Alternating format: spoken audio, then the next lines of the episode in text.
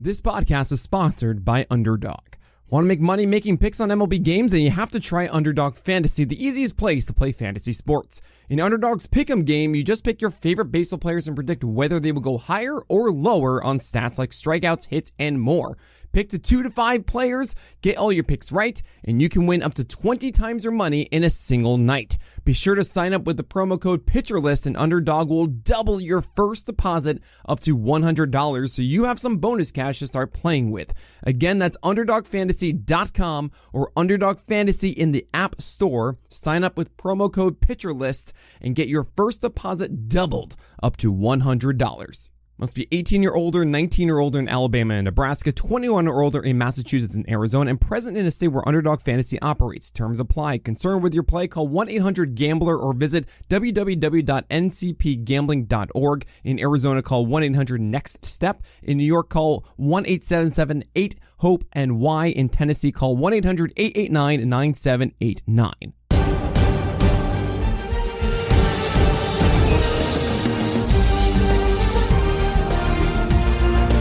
Welcome to Hacks and Jacks, a fantasy baseball podcast.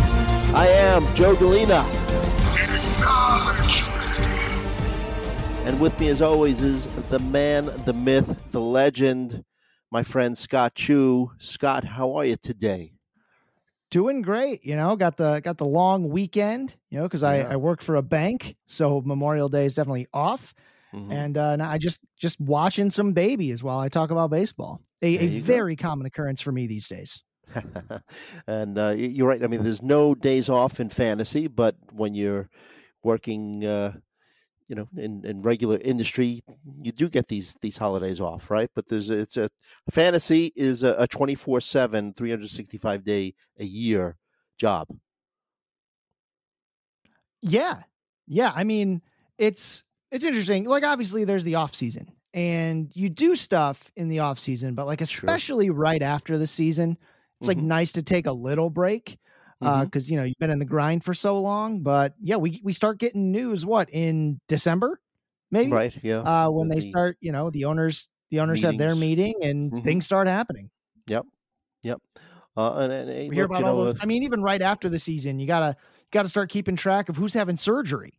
Right, like a bunch of players will start having surgery right after the season, and, Yeah, and that's important that information when we get in of, spring. You know, this guy was playing with this injury all year, and then you kind of figure out, well, that's why he was slumping. You know, and oh so, yeah, I mean, but uh, I guess if you want to just stay on top, you really got to you know put in the time. Obviously, uh, you know, all year long, keep up with the news and and look, you know, uh, we're recording this on September third, smack dab, like you said, in the middle of Labor Day weekend.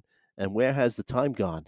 so, um, uh, you know, uh, how how's your weekend been so far? you know, not too bad. I've um I've got a couple fantasy leagues, and, and you know we'll talk. We'll try to mix this in as we're going through all the stuff we're going to go through today. I've got a couple fantasy leagues where I I'm trying to line up for my first like playoff matchup in Mhm, head to head.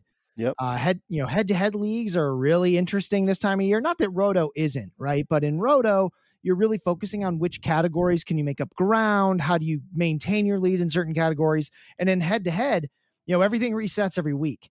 Uh, Mhm. Or maybe if you have playoff playoff matchups that are two weeks, it's two weeks, but Right. you're really like okay, your loyalty is gone, right? It's who's going to do better for me right now, right? Like Mhm. obviously, like top top 50ish hitters there, there's no impact but i'm looking at you know i've got a league where i've got logan webb and he's been good for me in this points league all year but um you know i have a buy in that league and by the time we come back his matchups are at colorado at la dodgers right Mm, like no nasty. thanks Yeah. right mhm. like that Yeah. that can't help me there's especially in a league that has very limited pitching moves so uh, i can't hold him he's going Right. to get cut and now i just have to think about when i'm going to do it so uh, i know uh, Joe Orrico had an interesting post today about uh, head-to-head versus Roto, right? And he talked about how Roto is a much better, uh, a much better gauge of overall skill, right? Like generally speaking, the the cream rises to the top, right? Mhm. Uh, but there's a lot of excitement in head-to-head, and it just it's such a different game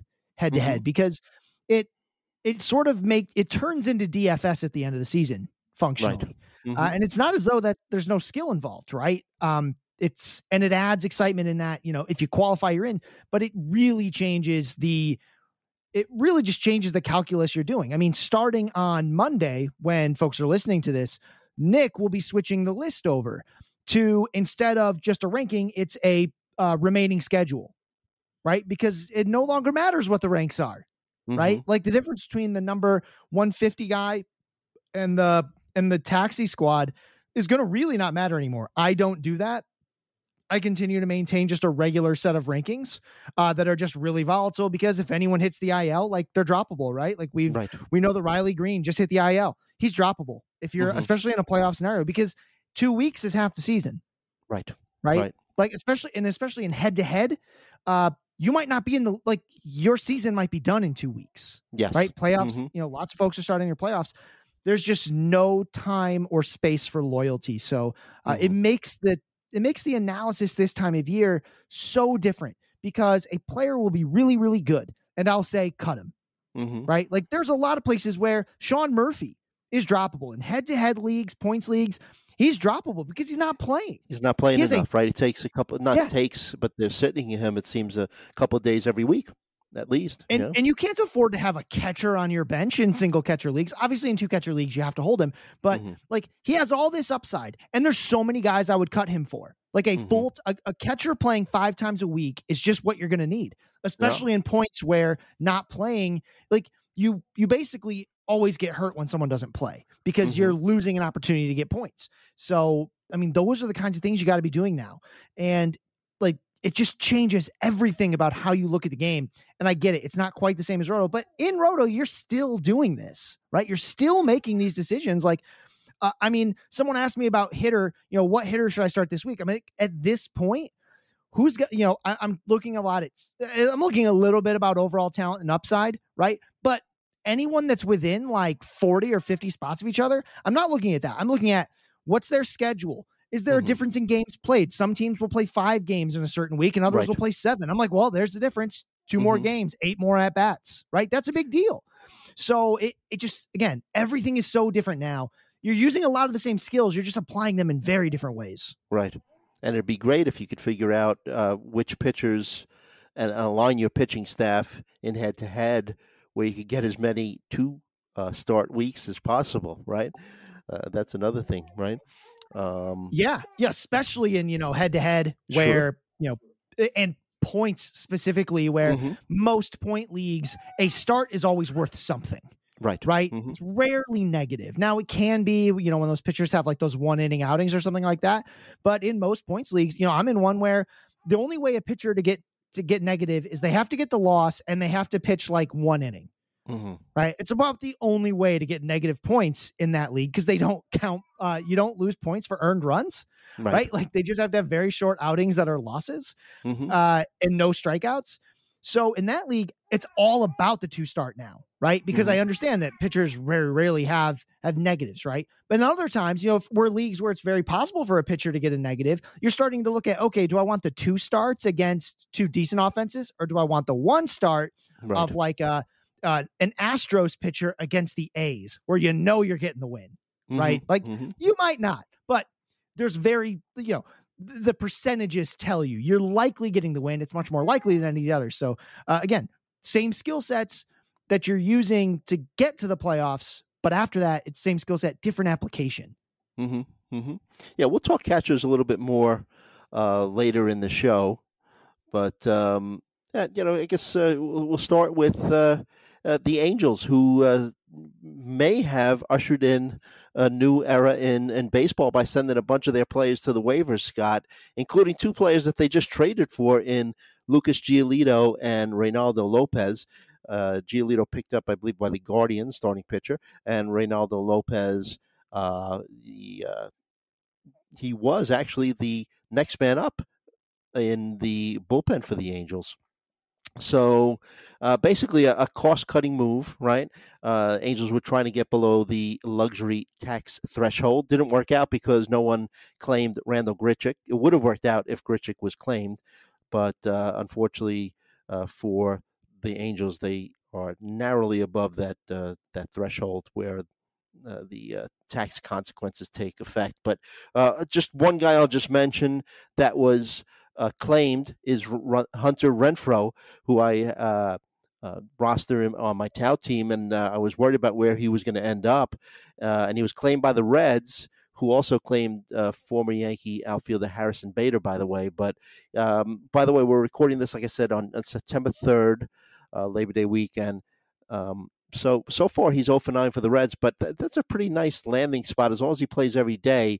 And there's been some injuries, so he might play every day for for the Reds. But uh, playing in a nice hitters park, um, does it make him more attractive for you for fantasy purposes? Uh, his landing spot with the Reds?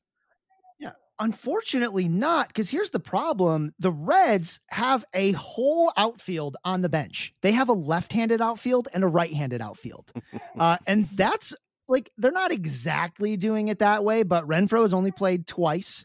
Uh, he's not in the lineup today on Sunday, so he'll have played mm-hmm. two times in four games. It's three right. lefties, or sorry, one lefty, three righties. He hit fourth against the lefty, right? And I expect that to continue. I think they wanted him because they had a very left-handed heavy outfield with Friedl and Fraley and Martini and Will Benson. Those are all left-handed guys. So they wanted some righties. So they pick up Bader, they pick up Renfroe.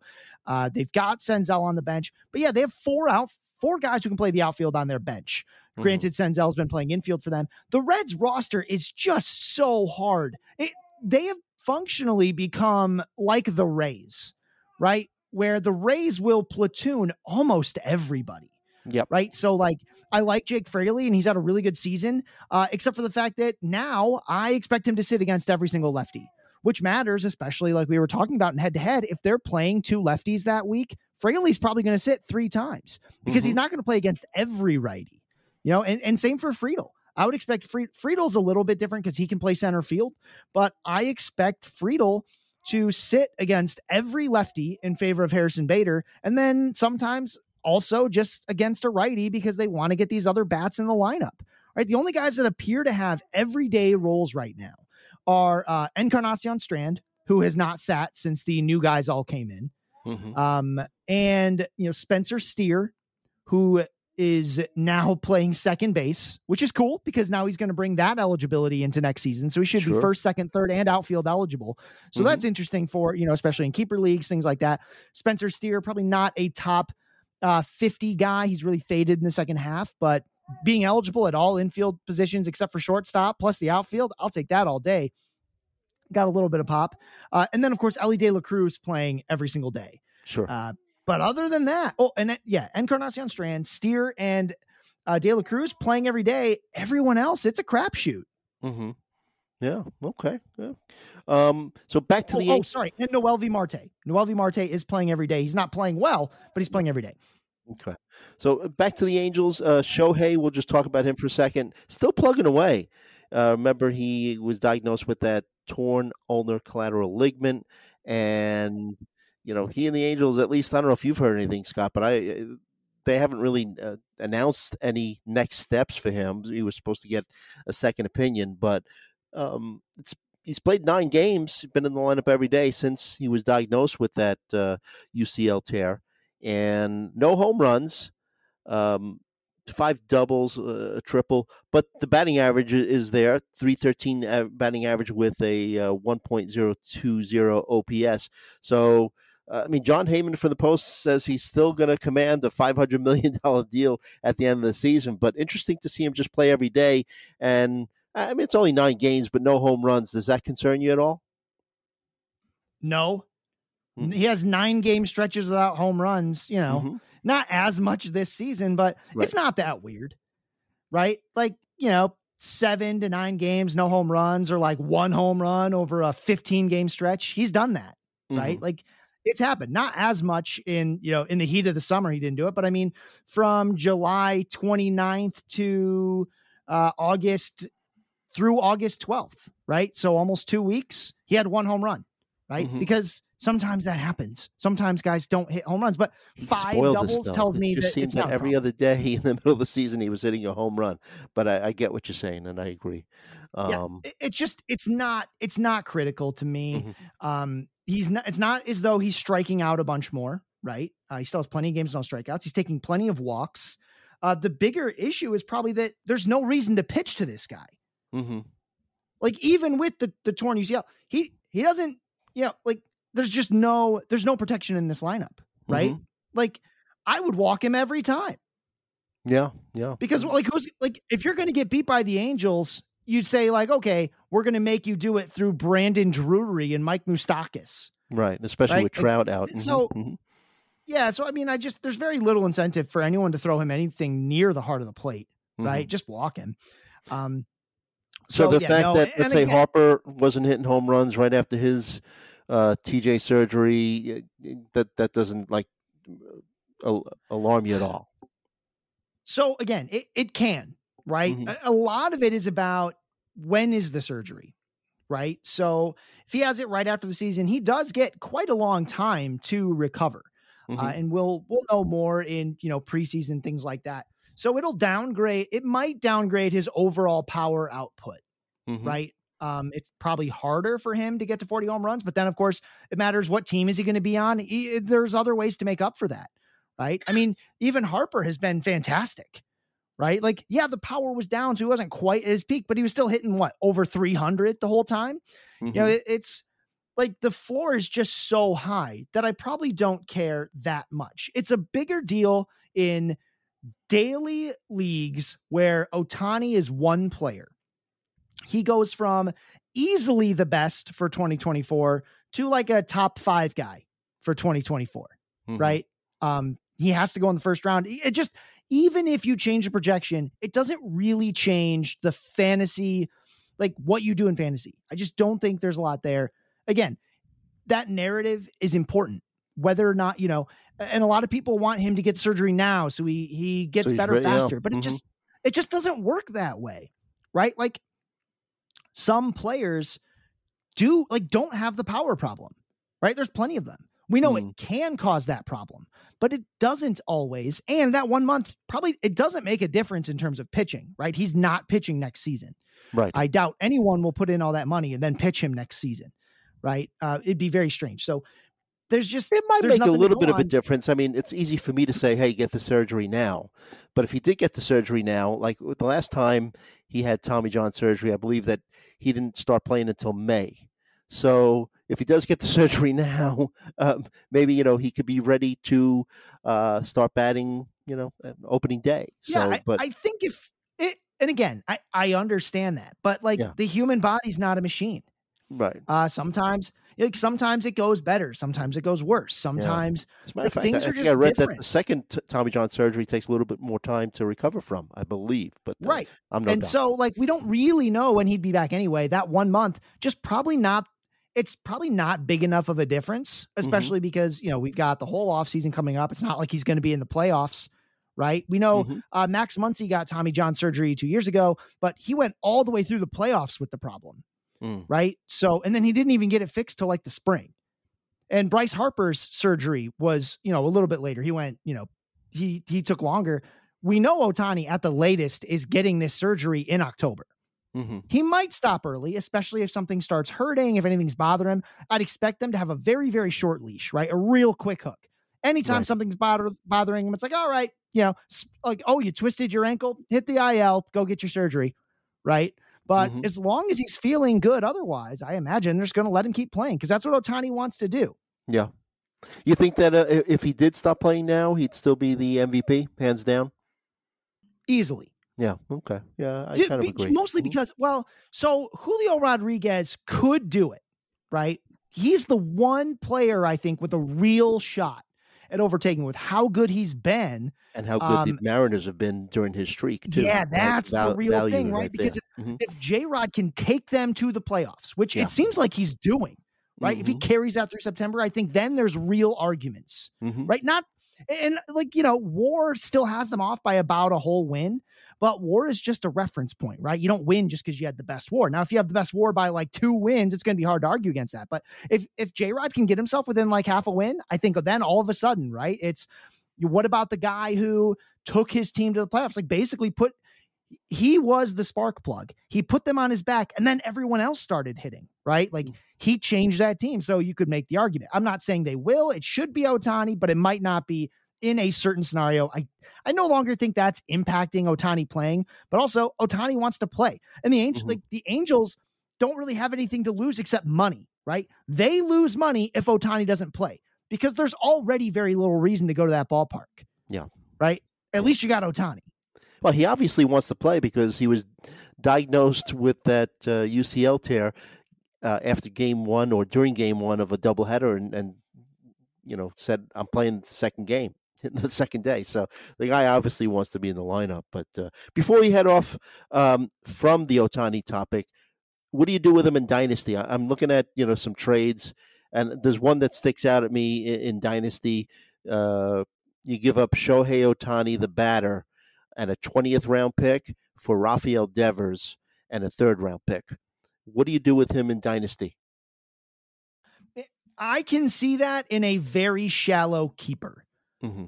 Right? So, where the third round is still going to have top 50 ish talent potentially, mm-hmm. right?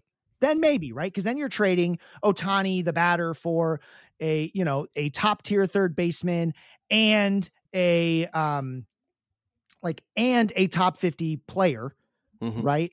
Uh, plus, you've got the fact that, you know, if you're in a league with only one utility, some folks will put some value on that. I, I don't like that trade. I'd rather have Ohtani. Um, mm-hmm. The ceiling's just higher, but it it's a very it's a very conservative move, mm-hmm. right? And you know, I'm sure there's there. I'm sure that there's a world where you look the the Devers the the guy who gets Devers looks back and says, "Hey, look, I did it." Right, but it's like. Right and it's just the batter. So and, and, okay, and the manager fine. that gets back Devers is obviously very risk averse, right? They they just want to protect themselves. And from... maybe you know, it, it, with with some of these trades, we don't know the other implications. Like, how many years is Devers a keeper versus Ohtani? Right? right. What I if mean, Ohtani's just next year? Sure. These kinds of things. But like, assuming it's like a keep forever sort of scenario, mm-hmm. no thanks. Mm-hmm. I'll t- I'll take Ohtani, especially because it's unlikely the third round will have top 50 players if you're a keeper league, mm-hmm, right? Mm-hmm. Because it just doesn't, you know, you're probably look you're before the first round begins, you're probably looking at half of the the top 50 out, right? right. Like they're mm-hmm. already kept. So, yeah. It, eh, not not my favorite. I'm not trading him anywhere. I mm-hmm. don't think you'll get appropriate value. I'm not right. really changing the value much, right? Especially where it's keep forever. For one year, yes, I'll change it to still one of the best hitters in baseball. Mm-hmm. Right? Still very difficult to acquire, mm-hmm. uh, but possible. Versus, you know, where it's long term, I'm not doing anything, right? Mm-hmm. Because in two seasons, I've got the best player again. Right. And still in the prime of his career, too. That's the key too. Um, so yeah, let's take a quick break here. Take our first break, and when we come back, uh, baseball rosters have increased uh, after September 1st uh, from 26 to 28. So we have a few young players to talk about that got called up. We'll talk about all of them right after this. This podcast is sponsored by Underdog. Want to make money making picks on MLB games? And you have to try Underdog Fantasy, the easiest place to play fantasy sports. In Underdog's Pick'em game, you just pick your favorite baseball players and predict whether they will go higher or lower on stats like strikeouts, hits, and more. Pick to two to five players, get all your picks right, and you can win up to 20 times your money in a single night. Be sure to sign up with the promo code PitcherList and Underdog will double your first deposit up to $100 so you have some bonus cash to start playing with. Again, that's UnderdogFantasy.com or Underdog Fantasy in the App Store. Sign up with promo code PitcherList and get your first deposit doubled up to $100. Must be 18 or older, 19 year older in Alabama and Nebraska, 21 or older in Massachusetts and Arizona, and present in a state where Underdog Fantasy operates. Terms apply. Concerned with your play? Call 1-800-GAMBLER or visit www.ncpgambling.org. In Arizona, call 1-800-NEXT-STEP. In New York, call 1-877-8-HOPE-NY. In Tennessee, call 1-800-889-9789. All right, we're back. Hacks and Jacks, a fantasy baseball podcast. Joe Gallina. You could follow me on the former Twitter at Joe Gallina. And you can follow Scott Chu at If the Chu Fits. And like I mentioned before our first break, uh, baseball rosters have expanded from 26 to 28.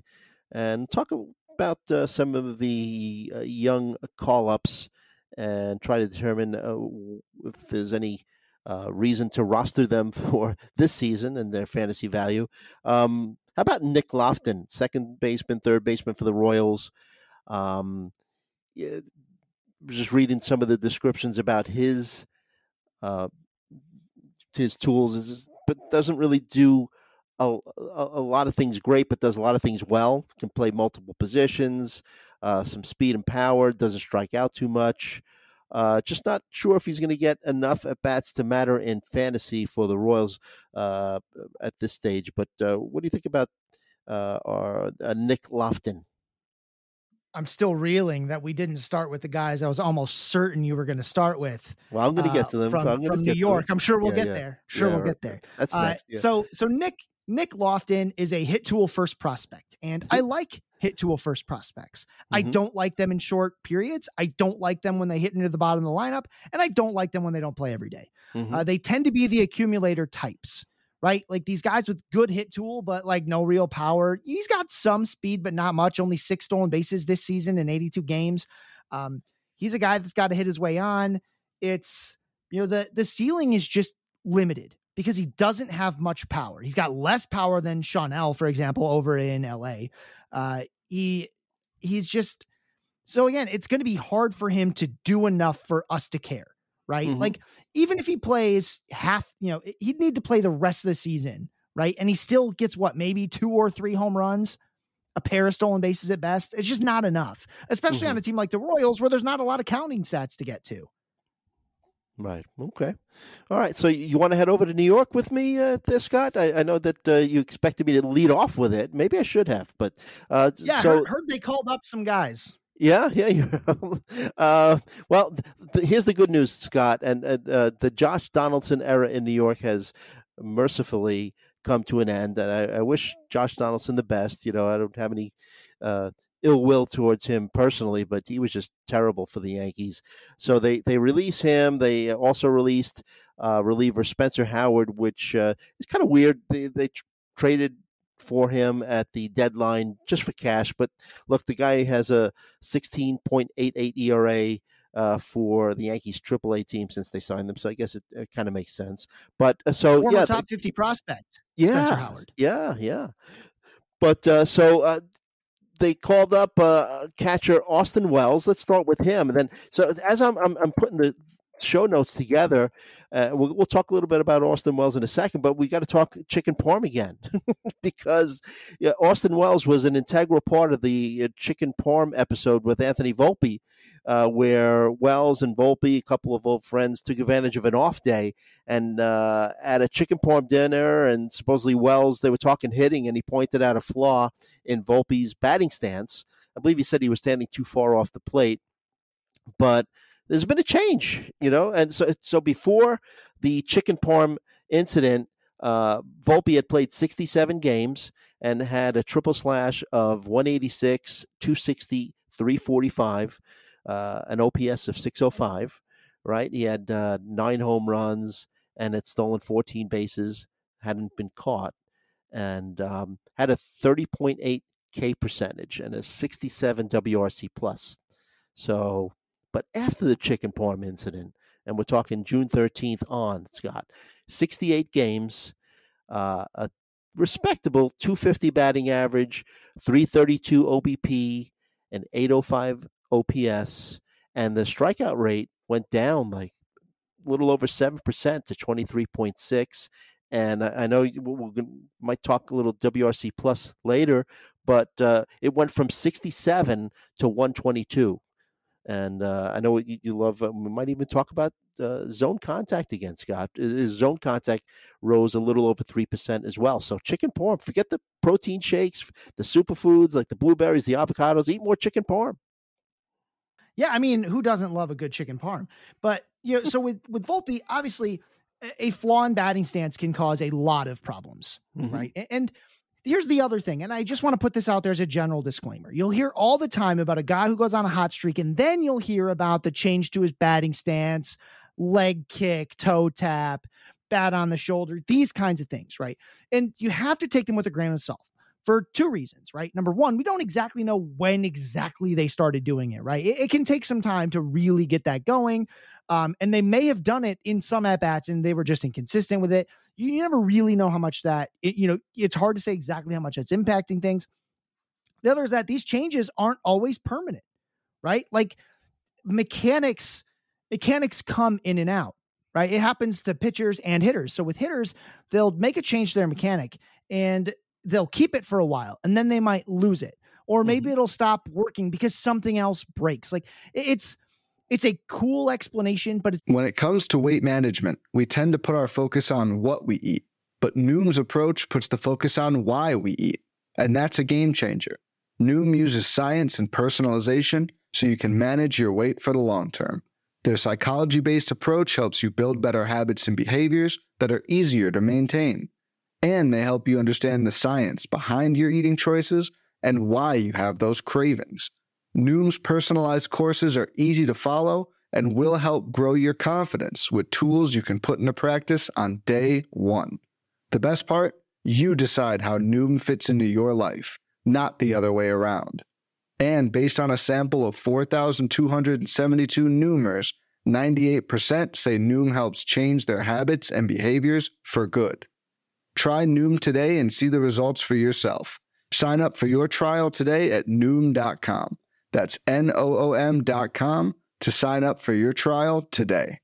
It's not something you can always put a ton of uh, interest in because, you know, for example, Ryan McMahon earlier this season made a mechanical. He had been playing just absolutely terrible. He makes a mechanical adjustment. He becomes like one of the best hitters in baseball for like three or four weeks, and it all falls off right? Uh, because not necessarily because the mechanical change didn't stick, but because other things happened too right? Like pitchers started attacking him differently. And maybe his timing got screwed up from something else, like not the mechanic he fixed. It was something else, right? Like mm-hmm. all these things, hitters have to look at and adjust their mechanics every single day, right? Like mm-hmm. they are looking at film every single day to see, like, oh hey look i'm opening up a little bit more or you know my you know what what am i doing with my swing like my you know my elbow some you know anything can can break one day or another right if you play any rec sports, you'll notice this. Like some days you're just off, right? Mm-hmm. And if you mm-hmm. could go back to look at the film, you'd probably see it, right? Like, oh, what am I doing there?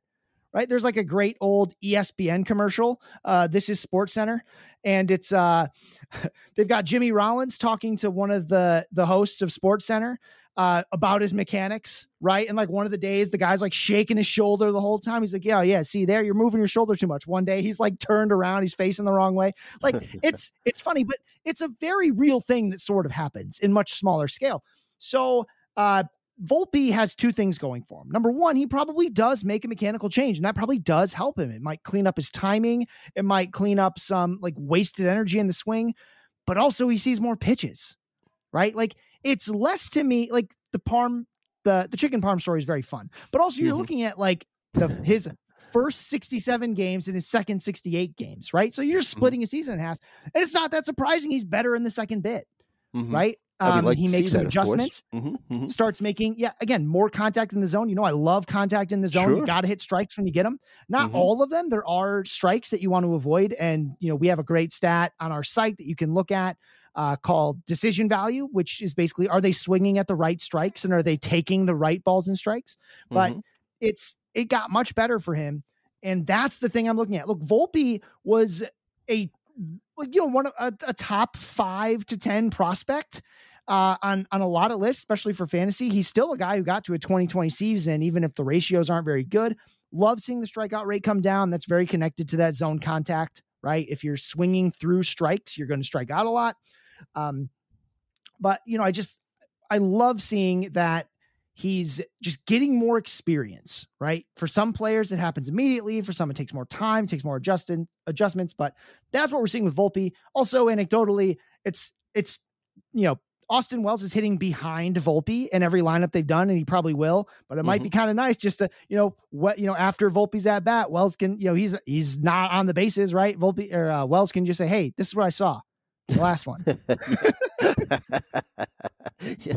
So let's talk about Wells. He's uh, sporting the Matt Carpenter porn stash, uh, 2020 first round pick. Um, basically, uh, is uh, more of a bat first kind of guy. His defense has been average, but supposedly it's been better as he's progressed in his career as a catcher, of course. 17 home runs in 96 games across three minor league levels this season. Uh, 105 WRC plus, very slightly over above average, 5%. Uh, double digit walk rate for his minor league career. Strikeout rate leveled out eventually to a lower 20% rate. Um, got on base, but really didn't hit for high average in the minor leagues as a 260, 370, 476 triple slash uh, minor league career. Uh, numbers there. Smacked the double in his first game, which was nice to see. Uh, and I, have got to replace Danny Jansen in my two catcher Tout league um, that I'm fighting to get into the playoffs. This is the last week of the regular season. So is this a guy? Uh, if my season moves on, that I should be looking at as a replacement? I mean, I mean, as I was putting together show notes, I'm, I'm thinking there might be better options for me. Uh, you know, Patrick Bailey's out there, who I know that you you kind of don't like based on the the zone contact, but Bo Naylor's out there, Connor Wong, O'Hoppe, Tyler Stephenson, Hunter Goodman, who I want to talk about but he's actually in the league. He's not uh, catcher eligible. But but what do you think about Wells? Yeah, let's start with Wells. Wells yeah. is a, you know, he's a flyer, right? Mm-hmm. Nothing wrong with that. Uh, he's a flyer to me in you know two catcher leagues, not one catcher leagues. He is a he's a guy that's got some pop. He's got a little bit of speed, even right? Like in a full catcher season, right? 80 to 100 games, he could steal five to eight bases. Mm-hmm, uh, mm-hmm. I think I think he can do that. He stole some bases in the minors. Uh, usually, you know, he's he stole. You know, I'm just trying to look last season when he was in when he was in high A, he stole nine bases in 28 games. When he was in double A, he stole seven bases in 55 games. The guy's got some wheels, right? He did not steal very much this season, mm-hmm. but uh, it is something he could do. And in this new environment, it's not that weird to see these guys do this. The the issue to me, as you pointed out, he's He's not like a crazy high strikeout guy, but it's high enough that he likely turns into this sort of trope of catcher where he can have like a decent OBP, maybe like 310, 320 compared to his batting average, which will likely be 210, 220. Um, and he he's got pop, but it's like a it's like a 15 home run kind of pop mm-hmm, mm-hmm. in a catcher season. Right. Right. So I, I doubt that he's so like he's not the type of catcher who's going to DH on his off days, right? He's mm-hmm. not that good a hitter. So he's uh he's very much like to me he feels very much like second catcher. Mm-hmm. Uh second catcher with a little bit of power upside. And that's right. it. My concern so, is too the, the, the limitations on his defense as well. So, but uh, you know, yeah, he's again, he's the type of second catcher that uh, in fantasy he, he he can be your number one catcher mm-hmm. in in regular. I mean, they had Gary Sanchez for how long? Oh, that Gary is scary. Right? Like they'll they'll let a bat first catcher be their primary catcher. Uh, he's just scary. not that good at it. Mm-hmm. it. So you know he'll he'll be the type of catcher that sits twice a week.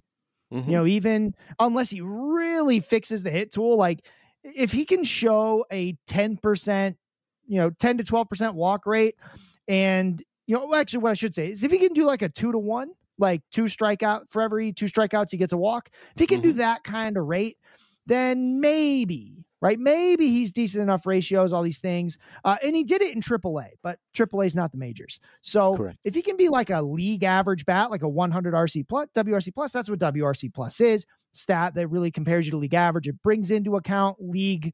Um, it brings into account the rest of your league. So a WRC Ball plus the minors is different than the majors. Mm-hmm if you're a Rocky, you'll find your WRC plus does get suppressed a little bit, probably not enough, but it does get suppressed a little bit because it you know factors in the fact that you're playing in Colorado, so you're expected to hit more. It's it's league adjusted, so it, it's it's pretty cool that way. And if he can be like a 100, then he should be like a full time catcher who's like always he'll pro- but he'll probably always be like sort of this back end starter streamer kind of range unless those ratios get a lot better and then he might be able to be like a like a lock, like the worst catcher that you're not streaming. Mm-hmm. Yep. All right. So, so uh, in a two catcher league, I mean, would you, would you hold off on Eddie? Like, I, I, He's going to yeah. play more. Yeah. I mean, who would you so take? O'Hoppe yeah, I was talking. Yeah, so let me give you a couple of names here. Like I, I mentioned them before, but Bo Naylor's out there. Um, we're going to talk about Hunter Goodman hopefully before the end of the show. I mean, Tyler Stephenson kind of has fallen off a little bit, but uh, Connor Wong, Patrick Bailey, who I know you don't like because of his uh, zone contact, right? Um, and also, I think he he was does he fall into that um, The line, drive. Yeah. So Yeah. when he first came up, Yeah. it was the line drive rates. Like he had line these great okay. stats, but Yeah, they they were so suspect because it was just a ton of line drives. Players can't Mm-hmm. hit line drives like uh basically you've heard me rant about it before. Players can't hit 30% line drives for very long. yeah, yeah. Mhm. A month tops. Very Mhm. few players can do it for longer than that. And the ones that do have to be like the Luis Ari- like Luis Arraez and Freddie Freeman can do it. Right. But most other players can't. All right. And even they can't do it for a full season. Yeah, yeah, yeah. All right. So, um, so who do you recommend? So uh You thinking yeah, I Bo Naylor, think I maybe? like uh so for this coming week, I actually I, I don't love Bo Naylor unless Mhm. you're only after home runs. Like he's Mhm. really struggled to make consistent contact. O'Hoppe has two things going for him, right? Um O'Hoppe, number one, he's at home all week, seven games. Mhm. So that's kind of nice, right? that he's going to be up against big, Baltimore and. Cleveland. Uh the, these He rotations aren't seven. that scary. Mhm. Um, and O'Hoppe is a guy who does, I mean, he's played four of the last five games. He plays almost every day. Mhm. So you're just going to get more at bats. O'Hoppe has not been that good since he came off the IL, right. uh, unfortunately. Mhm. But uh, we do know there is upside there. And when you're looking at second catchers, to me, the starting point is almost always playing time Mhm. who's going to play, right? Right. Because like it doesn't matter. Like you can't count on a guy hitting a home run in his two games in a week, right? Mm-hmm. So these these reserve catchers just aren't going to do the trick. So O'Hoppe's got a good hit tool. Um, he did hit a home run uh, already this month, right? On the Mhm. first of September, he did hit a home run, so that was a little better. He's not striking out a ton in his last uh, six starts. He has just three strikeouts, so um, he's not walking a lot either, but he doesn't need to. Mhm. It's not as though his batting average is good, uh, good during that time, but he is hitting the ball, right. He's making contact. That's what you need. I think he will play most of this week, if not all of it. Uh, well, he, he probably won't play seven days, uh, but he should play five or six. That's going to be more than everyone else, most likely. Um, maybe Bo Naylor plays as much, uh, but Bo Naylor's going on the road to the West Coast, and I don't love Mhm. that. Uh, and I don't like the fact he's not good at contact in the first place. So There you go. give me the the catcher who makes more contact and who's playing seven games at home. Love it. Love the analysis. People pay attention. This is the way you do it. You, you, you look at the schedule, especially uh, in leagues where you're able to make uh, moves on a weekly basis, which basically covers just about every league. But um, let's talk about uh, before we head over to our second break. Jasson Dominguez, uh, another call up for the Yankees, and they, they call him the Martian. And uh, they call him the Martian because his talent is out of this world, Scott. Oh, goody! My Illudium Q36 explosive space modulator. Uh, this year, uh, he hit uh, 254 with a 367 OBP and a 414 slug in 109 AA games. That's uh, 117 WRC plus. Um, when he was promoted to AAA, he just started mashing in eight games there, but uh, strikes out a, a bit much. 25.6% strikeout rate. Uh, that's on the high side, obviously, but uh, also walked uh, a little over 15% of the time, stole 37 bases. Uh, what you love here is, I guess, the energy. Very young, right? Uh, hit a home run in his first swing in the big leagues against future Hall of Famer and former Tiger Justin Verlander, right? Good blend of power and speed. Um, so, uh, b- before we go on, though, uh, there's a, a Tiger who also hit a home run on the first pitch he saw in the big leagues. Talk about Jasson Dominguez, and then uh, we'll see if we could figure out who that Tiger was. I probably won't. I'm bad at uh, I'm bad at history, but Mhm. uh, especially like It's recent history, by right? the way. Recent history. Okay. All right, so uh, Jasson Dominguez, uh, Jasson Mm. Dominguez, he is a. Uh, I mean, again, he's very, very toolsy, right? Mhm. Uh, he doesn't have a great hit tool. Now, it's looked a lot better this season uh, as it's gone on. He's he's always walked quite a bit. The strikeouts can kind of really come up and down. He was striking out way too much early in the season. He's made that better as the season has gone on. Uh, he he barely struck out at all in his nine games in AAA. Uh, he's only struck out once now in his nine plate appearances going into Sunday's action. Uh, look, I I like I like Jasson Dominguez. He'll never he'll never be the like he'll never match the hype he got when he was signed. He was an international signee, and I mean the especially because I was into sports cards at the time. It was right, you know, it was right in the smack dab of COVID when Dominguez gets his first Bowman card, and I mean it was nuts, right? Like he was going to be the next think- Mickey Mantle. Yeah, he was he was, you know, it, and it's funny because they called him the Martian. They talked about his physical gifts. I thought he was big. He's not a Mm. big guy. He's 5'10. Right. ten, Mm-hmm. right? Like he looks like a like he's No, Martians size. are pretty short in stature, from what I hear. I don't know. yeah, I've true, like a one. Marvin the Martian kind of scenario. Exactly right. But uh, You have made me very angry. Very angry indeed. he so he's got what he's got is a ton of power. He's got speed. He can run. Uh, he's a switch hitter, which is fun. Uh, those things all give him a chance to to really be something. I don't expect the batting average to be great long term. Mhm. Right. In fact, it's not very good now, even though he's hit the ball better than his um, batting average would suggest in two. I mean, again, two games. Yeah, but yeah, give him a break. What on. I, you know, what I do like if he keeps that strikeout rate below thirty percent, which will be a challenge right? Uh, he struck out a ton when he was in the lo- you know in the lower minors. Only just started fixing it in Double A uh, later on in the season. If he can keep the strikeout rate down, his power will get him on base. Like his power will help him get on base plenty, especially with the walks. Right? Mhm. He is a guy who's got the upside for like a like a three like a 350 sort of OBP if the strikeouts come down Mhm. right? Like strikeouts just really make it hard for OBP because you can't get lucky when you strike out. It just doesn't happen. Uh, but when you hit the ball hard and you make plenty of contact, you can get very lucky, right? Because he hits, you know, hitting the ball hard, even if it's, you know, a grounder, it can still get through the infield. So, but it never happens on strikeout. So if he can do that, he can have decent ratios. I would expect though for the next, you know, for the rest of this season and for next season, expect a low ratio and, you know, get a surprise. He's got pop and speed, so he could steal. You know, if he plays the rest of the month, which I think he will, right? He's one of these guys that got called up that will probably play every day, uh, or at least very close to it. He can get you like three to four home runs, three to four stolen bases. I Mhm. think uh, that I think that's very much something he could do. Decent counting stats. They've already hit him third, right? Right. so Yeah. uh, I, I'm I- I'm excited about him in comparison to the other call ups, but keep in mind we do not have a Corbin Carroll like player that got called No. up this season. No. So every you know people want to know who's the next Corbin Carroll. Well, Corbin Carroll was basically the best prospect, like the best hitting prospect in the baseball. He was ready for the majors. He got to get plugged in as an everyday player. Uh, Mhm. It just doesn't happen that way usually. So the two best that we saw get called up, Jasson, uh, Jasson Dominguez and uh, Ronny Mauricio, who the Mets finally finally called up, I think Yeah. are going to give him some kind of shot at playing time.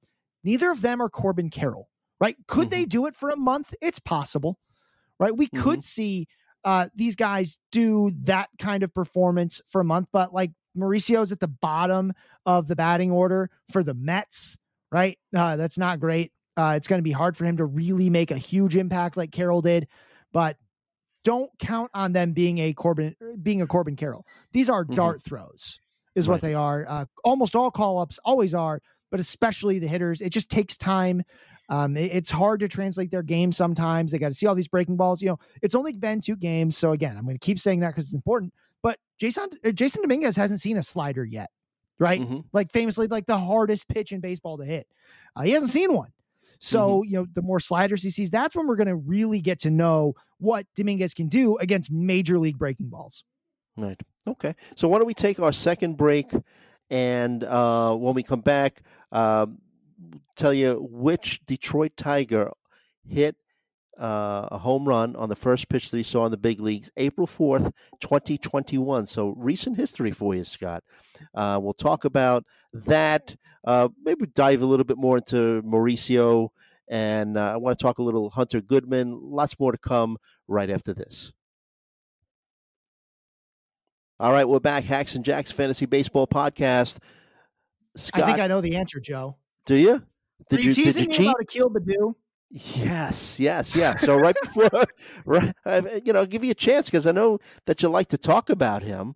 But uh, so before the break, we uh, I asked Scott which Detroit Tiger hit a home run on the first pitch he saw in the big leagues, just like Jasson Dominguez did. This happened on April fourth, twenty twenty one, versus Aaron Civale. Right. Um, not a future future Hall of Famer like Jasson Dominguez did it because Jasson Dominguez hit it against uh, Justin Verlander, but still pretty cool and he's your guy, Akil Baddoo.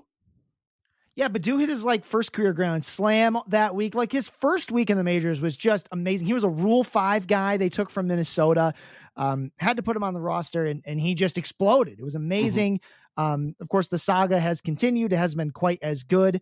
Uh, he's played only roughly half the season this year. He looks like he's going to be sort of a platoon guy uh, long term, but he does have speed. Uh, he's just very inconsistent. Now he is making more contact lately, uh, but he still strike out. You know, he's still you know it's about a two to one strikeout to walk, which is good. But he's also very streaky. But he's got the potential to be like a platoon guy who like leads off against righties and then doesn't pl- uh, doesn't play against lefties. But um, he's you know he's interesting enough, right? He's toolsy as well. He just never had a great hit tool. It's been very up and down while he's been in the majors, so uh, that's something to look at. By the way, I should mention I did talk about the two, uh, really the two top prospect names that got called up: Ronny Mauricio, uh, Jasson Dominguez. Both are going to play every day. I probably like Dominguez more. Um, for this season because it looks like the Yankees will let him bat in like the middle of the order. I just don't see Mauricio getting that opportunity. I think he's stuck down at the bottom. Although when it comes to like power, interestingly enough, many scouts grade Ronny Mauricio as having more power, right? So Yeah. Mauricio is actually a, a bigger guy. He's six three. He's just skinny. Yeah. Um, hitting the ball real hard since he got called up. Uh, yeah, but also uh, ahead, ahead. Mauricio doesn't have a good hit tool. It's actually maybe a little bit behind Dominguez, right? So Mhm. Mauricio doesn't walk, but he also doesn't strike out as much. Uh, but he will, lead, you know, he is prone to a lot of weak contact. Uh, you know, hits too many balls on the ground, not enough in the air, those Mm. kinds of things. So uh, we'll have to see how that pans out. But yeah, I'd rather have Dominguez than Mauricio, but both are decent dart throws. But again, they're just dart throws. Yeah, yeah. Met fans were really looking forward uh, to having Mauricio, uh, you know, called up and uh, like a switch hitter with some some power both sides of the plate. But what what you said is is right uh, in your analysis of him. But uh, so far, been hitting the ball hard. Friday night uh, had a uh, a double that uh, had uh, 117.3 mile per hour exit velocity. Then got two more hits on Saturday night. Um, including a 110 mile per hour single off of Luis Castillo. So, um, mostly a shortstop in his minor league career, but uh, Mets uh, are looking to see if he could be their future second baseman. And uh, you know, if he gets it going, I mean, this guy could be a yes, kind of Fads come and go, and nowhere more than in the world of weight loss. That's why Noom has created weight management programs that are made to last. Noom uses science and personalization so you can manage your weight for the long term. Their psychology based approach helps you build better habits and behaviors that are easier to maintain. And they help you understand the science behind your eating choices and why you have those cravings. Noom's personalized courses are easy to follow and will help grow your confidence with tools you can put into practice on day one. The best part? You decide how Noom fits into your life, not the other way around. And based on a sample of 4,272 Noomers, 98% say Noom helps change their habits and behaviors for good. So stop chasing health trends and join the millions who have lost weight with Noom. Sign up for your trial today at Noom.com. That's N-O-O-M dot com to sign up for your trial today. 20 home run, 20 stolen base potential. Uh, but the knock on him is that he really doesn't walk a lot. So, got to get on base to steal bases, right? but Yeah, uh, and I mean he he could do it. He could slap Mhm. his way there. But it's again, it, it's difficult. Both I- I'd say Mauricio maybe has more upside this season. Um oh, no, no, I don't. I don't even think that. Uh, They're both they both have some upside, but the floor is real, real low. mhm, Um, and I'd rather take the guy who hits higher in the order than the one who doesn't, right? mhm. I'm looking at like the the upcoming schedules. I will say the Yankees don't like they have like one more or they have two more off days for the entire season, Mhm. right? Uh well just about, right? Like through Friday, September 22nd, which is what the Fangraphs uh schedule tool will show me. The Yankees will be off on Memorial Day. And then Labor Day, you mean? they're not off again until the uh until the 18th hmm right? So they're just going to play and play and play. Uh, they've got some decent matchups. It's going to be the Tigers, the Brewers, uh, and then four games against Boston, and then three against Pittsburgh. So not a ton of scary pitching in there. Uh, so you know, I, I kind of like that compared to. I'll take a quick look at the the Mets line, uh, the Mets here. The Mets have they've got two off days coming up in the short term, and then we'll have a long stretch uh, where Mhm. they play. But at least in the short term, and neither one of these guys you- should be. You're not looking at them long term in redraft. You're looking at you know what are you going to do for me soon. The Mets will be off on. Um, they actually have two off days next week. So if you're Hmm. looking for a next week player, it's definitely Dominguez because he's only got one off day. Uh, Mauricio has two. But then then it gets a little more interesting, and hopefully we have some more data about what they're able to do against all pitch types. hmm Yeah. So um, Yankees two games under 500 uh, heading into uh, action September 3rd. Can't believe that there's just one month left to the season, but time just does fly. But um, so let's talk a little Hunter Goodman. Uh, Rockies released Jurickson uh, Profar. Uh, called up Hunter Goodman. Guy could play catcher, first base, outfield. Got a lot of power. Um, playing every day, uh, striking out a lot, but always has has had uh, mid twenty percent strikeout rate in his uh, minor league career. Lots of power in his swing. Any interest in Hunter Goodman trying to, especially when he's playing at home? Two catcher leagues, maybe. hmm Um, so you know, I always said that all those guys had bad hit tools. Goodman's Yeah. is worse. Well, Like Goodman just. I mean, there's tons of swing and miss in his game. Uh, he did walk a bit more when he was in uh, Double A this season. You know, 10.3% walk rate. It wasn't there in his 15 game sample in uh, Triple A, and it had never really been there before either. Mhm. Ever since he got out of complex ball, uh, mhm. so he does feel like a guy who's going to have like a 5% walk rate and a 30% strikeout rate. And from Ooh, there, it's ugly. just home runs. Mhm, mhm. So that's, I mean, Coors can, Coors helps your power, but it also really helps your batting average. It's a giant outfield. The ball's got Yep. plenty of place to travel. Mhm. So it could help his batting average a little bit, but I don't think it'll be good enough to really care about other than for very specific, uh, very specific streams. The Rockies have a couple stretches where they're at home for like a week at a time. They tend to go like two series on, two series off. So the week, you know, Monday, you're listening to this, they'll be uh, on the road against the Diamondbacks and Giants, but then they're at home, seven games set the week of the 11th uh, against the Cubs and the Giants, right? Mhm. So that is really one I've been targeting a lot. Um, again, it's a very one week on, one week off for the Rockies. But if you're going through that streaming strategy, you're in head to head, you need to know the week of the 11th, the Rockies are at home for seven games. That means guys like Nolan Jones, Ezequiel Tovar, uh, Elias Diaz, probably more than uh, Hunter Goodman, but uh, Charlie Blackmon, even. Right. Like these are guys that are very interesting streaming candidates for that week. So I know a lot of folks have told me, Hey, I've got a, I've got a bye week coming up. Uh, I made it to my playoffs. So I don't start till the week of the 11th. You know, what do I do? You get Rockies, right? You get Rockies because in your bye week, they're going to be on the road. You're going to come back. They're going to be at home. You're going to be ready to go, Mhm. right? So, and it's seven games. So playing seven games is important. Having, you know, having all your games in Coors, that is important. Uh, but then after that, they go on the road again for a week. So you kind of cut bait and you move on to something else. But that, that's really something that uh, I'm paying attention to again. And also keep in mind, you know, doesn't hurt to know who else is going to Colorado for that week. And like Sure. I said, uh, the Giants specifically get four games there. You'll also see the Cubs get a three game stretch in Colorado the week of the 11th. So if you're on Mhm. the bye week, that's what you're looking for. All right. Yeah.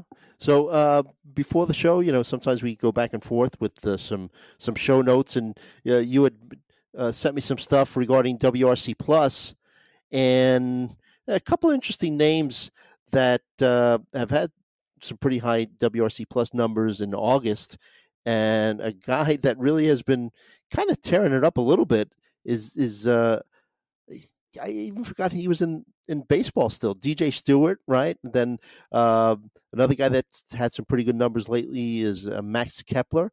Uh, I believe he's moved up a little bit in your in your hitter list, but uh, WRC Plus really a, a, good tool. Also, uh, Brandon Belt uh, you, you mentioned, right?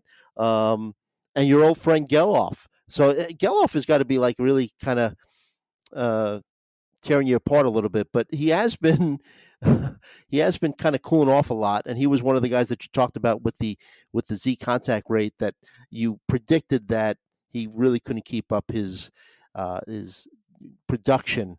And uh, to your credit, he kind of has cooled off a lot. But if you want to talk a little bit about some of those players uh, that you uh, sent over to me. Yeah, so I actually went through and I just looked at like half of a month first half Mm-hmm. of April, second half of April, first half of May, second half of May. And I looked at the guys who were in the top 15 in the league for WRC plus. This would be qualified hitters, which meant, and, and they're top 15 in WRC plus. WRC plus is very helpful because it helps deal with like guys who had minor differences in plate appearances. It gives you a good idea of like how were they compared to everyone else during that stretch, right? So being a top 15 guy in WRC plus means you were an elite hitter for that stretch. And the reason I did it wasn't so much to be like, look at these interesting names you should add, is al- almost as much as it was for like, there's tons of names that flashed that we just don't care about anymore, right? Who was hot in early April? JD Davis. JD Davis was hitting the ball hard everywhere, and it, we just don't care anymore, right? Um, the guys that I compare uh, Gelof to, Rooker and Sawinski, second half of April, these were two of the best hitters in baseball. Like these guys were top five Mm-hmm. right? And and actually for the entire month of April, Rooker and Sawinski are way up there, and we just don't care anymore. Uh, now, for them specifically, it's a zone contact problem. They swing and miss at too many strikes. You can walk all you want, but if you can't hit the strikes, it's going to be really hard for you to stay consistent. It's not as though as Rooker and Sawinski and Gelof don't have great ceilings. The problem is they're never going to be able to stay up there because they're going to go through stretches where they make terrible decisions. They and then they get themselves behind in counts, and then they swing through strikes, and and that's just not something that will lead to consistent success in baseball. We're actually exactly seeing that with Gelof. It's not as though, and I've said it so many times, like it, I didn't say people needed to cut him, but I did say you needed to be ready to cut him. Uh, Mhm. actually, there was a great article over on Fran uh, on Fangraphs by Tess Taruskin, um, and she actually. So I talked about the numbers that I saw: bad zone contact, hit a lot of line drives, and and those again also not sustainable. He sort of set off both of my red flags. Uh, I won't, you know, totally. I'm not going to just talk through this article by uh, by Tess, but it, it's really good because it talks about what kind of swing he has, and she compares it to slow pitch softball. Yeah, and I read that of very- article. Mm-hmm, mm-hmm. Yeah, Good article. Mhm. and yeah, it's really good. You really should check it out. And she compares it in a lot of ways that are um, maybe not so favorable. And she she does a good job showing you why. And that actually sort of explains why he has issues in the zone, Mhm. right? Um, especially against breaking balls in the zone. Um, because of his bat path and things like that. So again, very interesting to um, to read that uh, again it, it's just going to be very very difficult for Gelof to be sustainable long term right? Mhm. and basically he'll turn into a guy who's going to be bad ratios but will he steal enough and hit just enough home runs to matter? I'm thinking probably not. Uh, but so again just these flashes in the pan happen all the time. And the important thing especially when you're doing look backs on a season um, is why were some of these guys just flashes, right? We talked about Akil Baddoo, second half of May. He was a top 15 WRC plus. He was excellent for about two or three weeks. I just, I, you know, even then I, I didn't have him on the list. He actually never made it onto my hitter list. And there's no one I want on the hitter list more than Akil Baddoo. Just couldn't get there because the approach wasn't there. But Mhm. uh, some of these guys just they they flash and then they fade, and then they flash and then they fade. And so you try to find reasons why, right? We've got a couple, right? Really high line drive rates; those aren't going to be sustainable. So those are eventually going to turn into ground balls and fly balls, and you'll likely see the numbers come way down. Uh, guys who miss a lot in the zone, they just historically they really struggle with consistency, right? Very few players can succeed with low zone contact rates, and by low I mean below eighty percent. We've seen Aaron Judge do it. We see Matt Olson do it. We see very other very few other good players do it.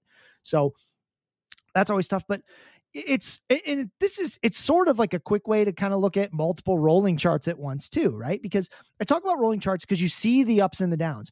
And when we're done with the season, you're gonna have a hard time remembering what those ups and downs were. You'll see the final line, but you'll forget about how bad these guys were when they were cold Mhm. or exactly how hot they were. I mean, Adam Duvall's line, I mean, Duvall's been much better over the last two weeks or so, but he was really, really bad for quite a long time after he came back from injury. But his line didn't show it because of how hot he was to start the season.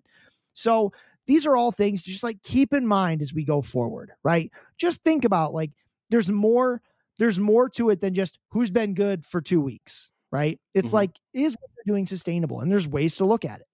Uh, and we try to talk about them on the show. Look at things like zone contact and line drive rate to see if a guy's a fraud, right? Look at expected batting average. It's a really good quick tool to tell you like is luck driving this, Mhm. right? you see those things. Um, home run fly ball rate's a, a big one, right? Um, power hitters can have one that's about 20%, but you won't see anyone with 30 or higher for very long. Uh, 30% home run to fly ball rate because just nobody's that strong, right? Barry Bonds is that strong and nobody else. Mhm. So, um, you know, and, and Yelich did it for a while because he like never hit fly balls. Uh, so every time he did, it kind of was a home run, but that was back in the in the, the 2019 era of fly balls leaving the yard constantly. So those are things to look at. And then also, you don't care that much about it for the next month, Mhm. right? Because we no longer care about who can be that sustainable. The reason you look at sustainability now is to understand if you can cut a guy. I believe you can cut Zack Gelof just about everywhere, right? Uh, and the reason is because he's extremely streaky and you don't have time to wait. The guy's been killing you for, you know, over a week now, right? Uh, if you look back to August 23rd, so you're looking at a total of 10 games, the guy's hitting 122, 159, 268. Yeah. That's killing you. one home run, one stolen base. That's killing you.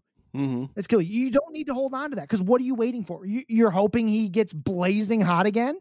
Unlikely, right? It's just not very likely to happen. So, uh, keep keep that stuff in mind. Like if you're thinking about to cut a guy, yeah, ceiling's important, but like these low low floors are really important too, and you don't need to hold on to that because every day you start him right now, there's a chance that you're just taking away the gift that you got. You Mhm. got Gelof for free. You got a bunch of great stats out of it. It's now diminishing returns. You're losing value you got, especially in Roto. You're losing the value you got by continuing to start him. So let him go. Find something else. Let him go. uh, DJ Stewart, I mentioned, and uh, talk about like, you know, I don't know if you want to call him a flash in a pan or just, you know, just somebody who's just been extremely hot. Uh, but uh, over his last 21 games, Scott, for the Mets, DJ Stewart, remember he was with the, the Orioles during their very bad years. But uh, the guy has nine home runs, 19 RBI, batting 297 with a 1.132 OPS. Uh, can't hit left-handed pitching, batting 133 against him, but batting 304 against uh, right-handed pitching. I just looked at the Mets schedule; they're only playing five games this week, but DJ Stewart has been on fire. He just came back out of out of nowhere, but he's one of these guys, like you mentioned, just you know, uh, an extremely streamable kind of guy that's just you know been killing it for the past you know two or three weeks. Yeah, what a perfect example of when you're trying to find red flags. So you look at DJ Stewart, and I'm just looking at his last uh, 19 games because that was the he had three days off, and I kind of picked up after that, uh, Mhm. which is why it's a random number. On one hand, right, his average exit velocity 95.3 percent. Right, this guy is crushing the ball. He's got 100 mile per hour hits in in these uh, 19 games. He's got a 100 mile per hour hit in all but like four of them, right? So 15 of his last 19 games, he has a hit over 100 miles per hour. Uh, Mhm. here's the very interesting thing. And by interesting, I also kind of mean like extremely suspect, right? It's not the line drive rate. The line drive rate's fine, 20.5%. That's very sustainable. Uh, the zone contact, not great. It's a small sample, though, 77.4%, not great. Uh, but it is, again, a very, very small sample. So I'm not super worried about that. It's just something I'd keep my eye on. Uh, the barrel rate's good, right? So that would suggest he's doing very good. Two big red flags jump out to me immediately, right? A 5.8% walk rate and 31.9% strikeout rate. Mm. Uh, generally speaking, that won't lead to long-term success. You will not see the top of batting leaderboards with a lot of guys with this walk to strikeout ratio because it generally suggests that they're not very good about the strike zone, right? Mhm. Like they're aggressive uh, and they're getting the hits now, but they do strike out a lot. The other is something I just sort of mentioned in passing at the very end of my my little rant there, and that's home run to fly ball rate. Joe, Mhm. I don't know if you're looking at it. Um, half about half of DJ Stewart's hits right now are fly balls over the stretch, 19 games. Um, what do you think his home run to fly ball rate is? Uh, and again, for reference, 20% that indicates a power hitter. right, right. 30% indicates, you know, like Barry Bonds level power, everything in the air is a home run. What do you think his is? Uh, I, tell it because I, I'm I'm looking at it. I don't want to You're- cheat. Yeah, you are going to be wrong. It's 47.4%. Half the balls this guy hits in the air leave the yard. That does not happen. Right. It, it's amazing it's even happened for this long. This is the type of home run fly ball rate you see over a series, Right. right? Like Mhm. not 19 games. And again, it's not as though he's not hitting the ball hard. He is hitting the ball hard. But Mhm. like every fly ball like half of fly balls that just cannot continue. Mm-hmm. Right? This guy who you look, we have a long history of DJ Stewart in the major leagues. Yes. Right? He had almost 200 games coming into the season. Even with this amazing stretch he's done this season, his career line is 222, 332, 438. That's a marginal player at best. Right? Uh, it's just that this power is not something. This is a guy with like 20 to 25 home run power in a full season with terrible ratios. Mm-hmm. Mm-hmm. Right? That, that's just what he is.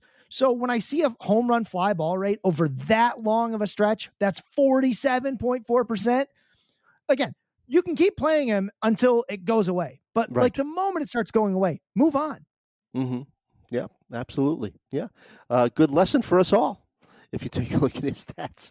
Um, but uh, yeah, I guess that kind of uh, slams the lid on things for this week, Scott. Uh, any other uh, things you want to go over? Any um, uh, items in the Reddit that opened your eyes or some questions that uh, people are asking about a lot? Um, you know, I, I will mention that I, I rank Marcell Ozuna very poorly. I think that uh, I, I just one, I just don't like him. Uh, There's you know there's reasons for that. If you want to look him up, you can probably look him up. Why I don't like the player very much, but um, he had he has been good. So just keep in mind I am biased against him in my rankings, and you just got to kind of deal with that for now. Um, not you know again, I'm sure he's a much better person now, but um, there's plenty of other outfielders in the sea, so I haven't done that. But just again, one more point about home run to fly ball rate the best home run to fly ball rate this season uh, for any qualified hitter is 31.4%, and that's Shohei Ohtani, right? DJ Stewart's is 50% higher than that, right? At 47.4. It like it's that much bigger. Like that is going to change. Like the qualified hitters with a 20% home run to fly ball rate, there are 15 of them. 15. It includes names like Adolis Garcia and Pete Alonso and Kyle Schwarber and Marcell Ozuna and Matt Olson. Those are guys that can have 20 to 30% home run to fly ball rates. Mm-hmm. DJ Stewart's not one of those guys. Right? Like I will bet dollars to donuts that he's not. He's not Jorge Soler. Ronald Acuna Jr. is doing it. Max Muncy is doing it. Uh Luis Robert Jr. Like Jake Burger, again, who kind of makes sense, right? Because he's all power. Mhm. Extreme pull hitter, tons of power. And, you know, also DJ Stewart is pulling the ball a ton that will help with that number, but not 47.4%. That's nuts, Mhm. right? Again, if you see a week and I, I don't have it in front of me, but if you see a week where the Mets get like three lefties, it's okay to cut DJ Stewart, if especially in a playoff scenario where you need something Sure. else because Crunch time You- right now. you don't have like it's okay to wait for the bottom to start falling out. You might miss a little bit, but I'd rather miss a week of good production than hold on for a week of very bad production, especially in a head-to-head scenario. All right. Good stuff as always, Scott. Uh, and uh, you can find Scott on X, formerly known as Twitter, at If the Chu Fits. Look for his hitter list article to come out uh, every week on pitcherlist.com. You can follow me at Joe Gallina. And uh, as always, we hope that all of your fantasies become realities. And we'll see you next time.